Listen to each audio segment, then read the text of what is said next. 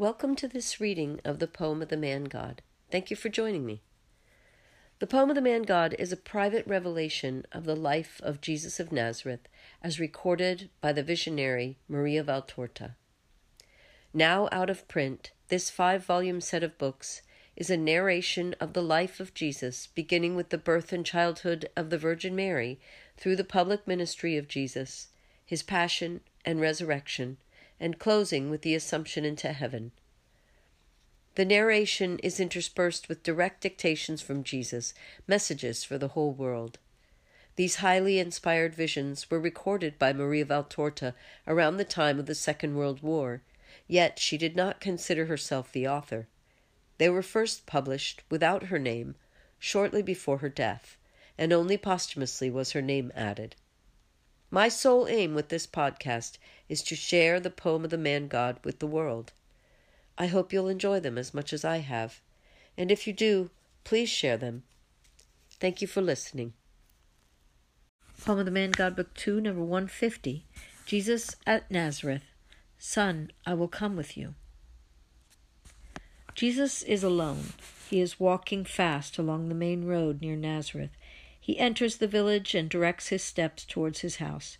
When he is near it, he sees his mother. She is also going towards the house, and her nephew Simon is with her, carrying a bundle of firewood. Jesus calls her, "Mother!" Mary turns round, exclaiming, "Oh, my blessed son!" And they both run to meet each other, while Simon drops the bundle to the ground and, like Mary, runs towards Jesus and greets him wholeheartedly. "Mother, I have come. Are you happy now?"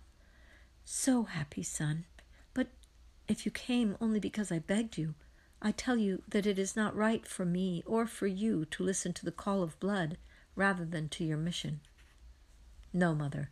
I have come for other reasons as well." "Is it really true, son? I thought I wanted to believe that they were false rumors and that you were not hated so much." There are tears in Mary's voice and in her eyes. "Do not weep, mother. It grieves me so much. I need your smiles." "Yes, son, that is true. You see so many harsh faces of enemies that you need so much smiling love. But here, see, here is she who loves you on behalf of everybody." Mary is leaning lightly on her son, who embraces her shoulders, and while walking slowly towards the house, she endeavors to smile, to expel all grief from Jesus' heart. Simon has picked up his bundle and is walking beside Jesus. "You are pale, mother. Have they grieved you so much? Have you not been well? Have you tired yourself excessively?" "No, son, no one has grieved me. My only sorrow is that you are far from me and they do not love you. Here everybody is good to me. I will not even mention Mary and Alpheus. You know what they are like. Also Simon, see how good he is? He is always like that. He has helped me all these past months. He is now supplying me with wood. He is so good. Also Joseph is. They are so thoughtful of their Mary." "May God bless you, Simon, and may he bless also Joseph. I forgive you for not loving me as yet as the Messiah. Oh, you will eventually love me as Christ, but how could I forgive you for not loving her?" "It is fair and peaceful to love Mary, Jesus. You were loved too, only, see, we are too much afraid for you." "Yes, you love me with a human love. You will come to the other love." "You too, son, are pale and looking thin." "Yes, you look older. I can see that too," remarked Simon. They go into the house, and Simon, after laying the firewood in its place, withdraws discreetly. "Son, now that we are alone, tell me the truth, the whole truth. Why did they drive you away?" Mary speaks, holding her hands on Jesus' shoulders and staring at his thin face. Jesus smiles kindly but sadly. "Because I tried to bring man back to honesty, justice, and to the true religion." "But who accuses you, the people?" "No, mother, the Pharisees and scribes, with the exception of a few just ones amongst them." "But what have you done to incur their accusations?" "I told them the truth. Do you know that it is the biggest mistake with men?" "What the, could they say to justify their accusations?" "They told lies. the ones you know, and many more. Tell your mother, place your sorrow, all your sorrow on my bosom. A mother's bosom is accustomed to sorrow and is happy to consume it, to remove it from the heart of her son. Give me your sorrow, Jesus. Come here as you were wont to do when you were a child, and leave all your bitterness. Jesus sits on a little stool at his mother's feet and tells her all about the months spent in Judea, without any grudge and without concealing anything. Mary caresses his hair with a heroic smile on her lips to fight back the tears shining in her blue eyes. Jesus mentions also the necessity of approaching women to redeem them, and his grief at not being able to do so, owing to the wickedness of men. Mary nods assent, and then she decides. Son, you must not deny me what I want. From now on, I will come with you when you go away. I will come at any time, in any season, to any place. I will defend you from false accusations. My simple presence will cause the mud to fall off, and Mary will come with me. She is so anxious to. That is what is needed near the Holy One, against the demon and against the world, a mother's heart. And the vision ends. Poem of the Man-God, Book two, Number one fifty-one, in Susanna's house in Cana, the royal officer. Jesus is possibly going towards the lake. He certainly arrives at Cana and directs his steps towards Susanna's house. His cousins are with him. While they are in the house and they rest and take some food, Jesus, to whom his relatives and friends are listening as they should always do, teaches those good people in a very simple way. He also comforts the husband of Susanna, who appears to be ill. She is, in fact, absent, and while I hear them talk continuously of how much she suffers, a well-dressed man enters and prostrates himself at Jesus' feet. Who are you? What do you want? While the man is still sighing and weeping, the landlord pulls Jesus by the hem of his tunic and whispers, He is an officer of the Tetrarch. Don't trust him too much. Speak up. What do you want from me? Master, I heard that you are back. I have been waiting for you as one waits for God. Come to Capernaum at once. My son is so ill that his hours are numbered.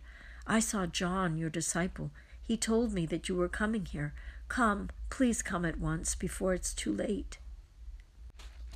What? Can you, a servant of the persecutor of the Holy One in Israel, believe in me? You do not believe in the precursor of the Messiah, so how can you believe in the Messiah?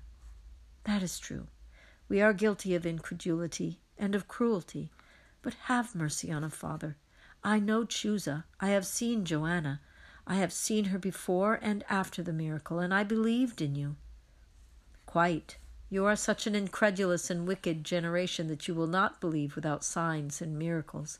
You lack the essential quality that is necessary to obtain a miracle. It is true.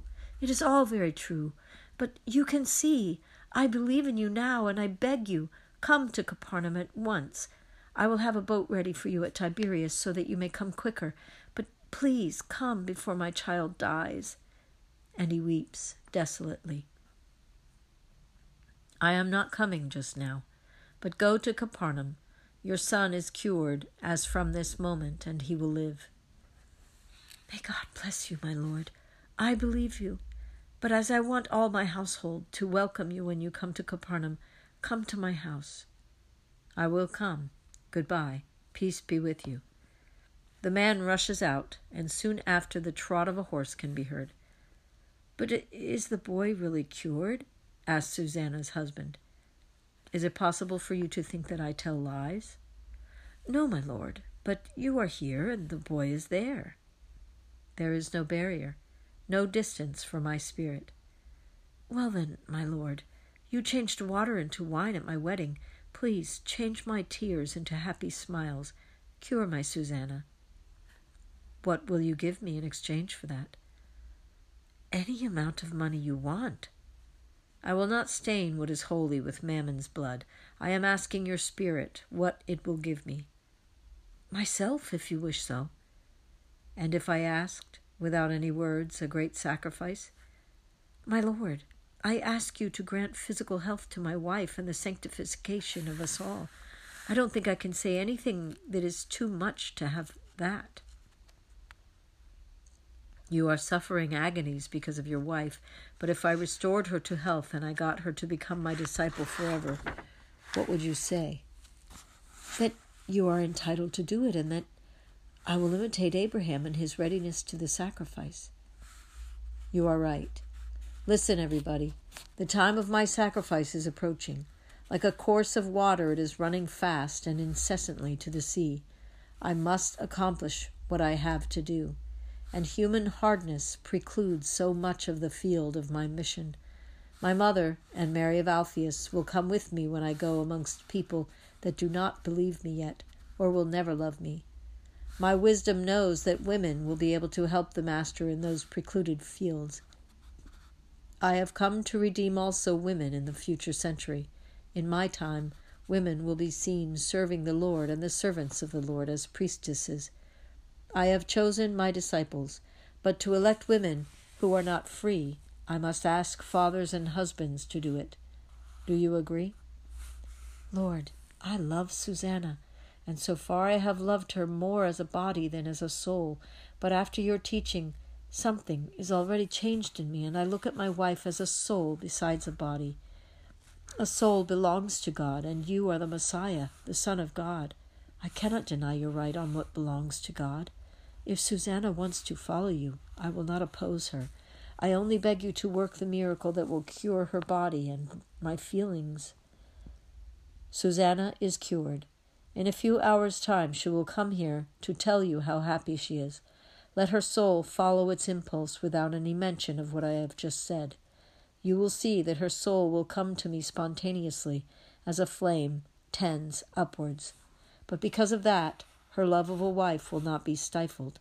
On the contrary, it will rise to the highest degree, which is to love each other with the better part, with your souls. Susanna belongs, belongs to you, Lord. She was to die a very painful, slow death, and once she was dead, I would have lost her forever in this world. But as you say, I will still have her beside me, to lead me on your way. God gave me her, and God is taking her away from me. Blessed be the Most High in giving and in taking. And the vision ends. Poem of the Man-God, Book two, number one fifty-two. In Zebedee's house, Salome is accepted as a disciple. Jesus is in a house which, from what the people living in it say, I understand to be the house of John and James. With Jesus, beside the two apostles, there are Peter and Andrew, Simon Zealot, the Iscariot, and Matthew. I do not see the others. James and John are most happy. They come and go from their mother to Jesus and vice versa, like butterflies which do not know which of two equally loved flowers they should prefer. Mary Salome, who is also most happy, caresses each time her big boys, while Jesus smiles.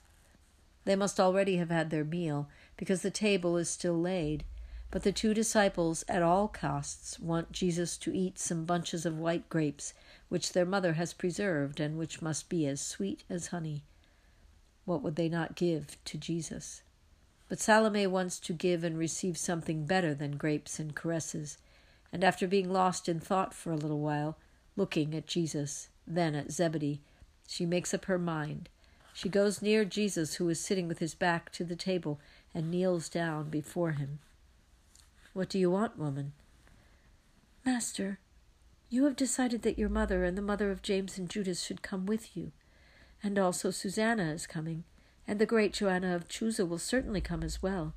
If only one woman comes, all the others who venerate you will come. I would like to be one of them. Take me, Jesus. I will serve you with all my love. You have Zebedee to look after. Do you not love him any more?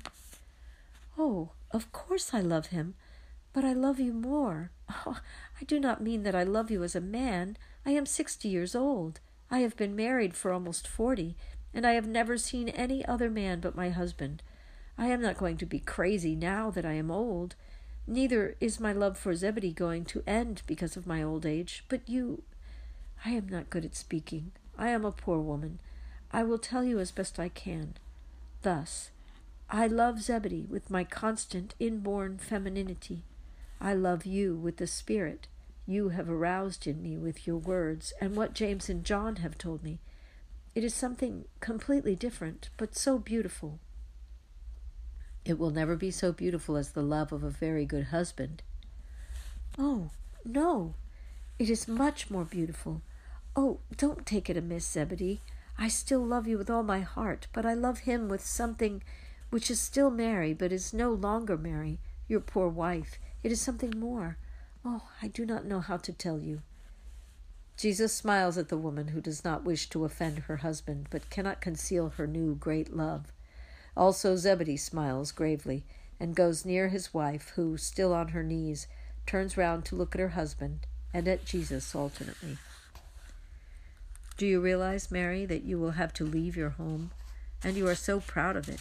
Your doves, your flowers, this vine that bears such sweet grapes of which you are so proud, your beehives, which are the most famous ones in the village, and you will no longer have your loom on which you have woven so much linen and so much woolen cloth for your dear ones.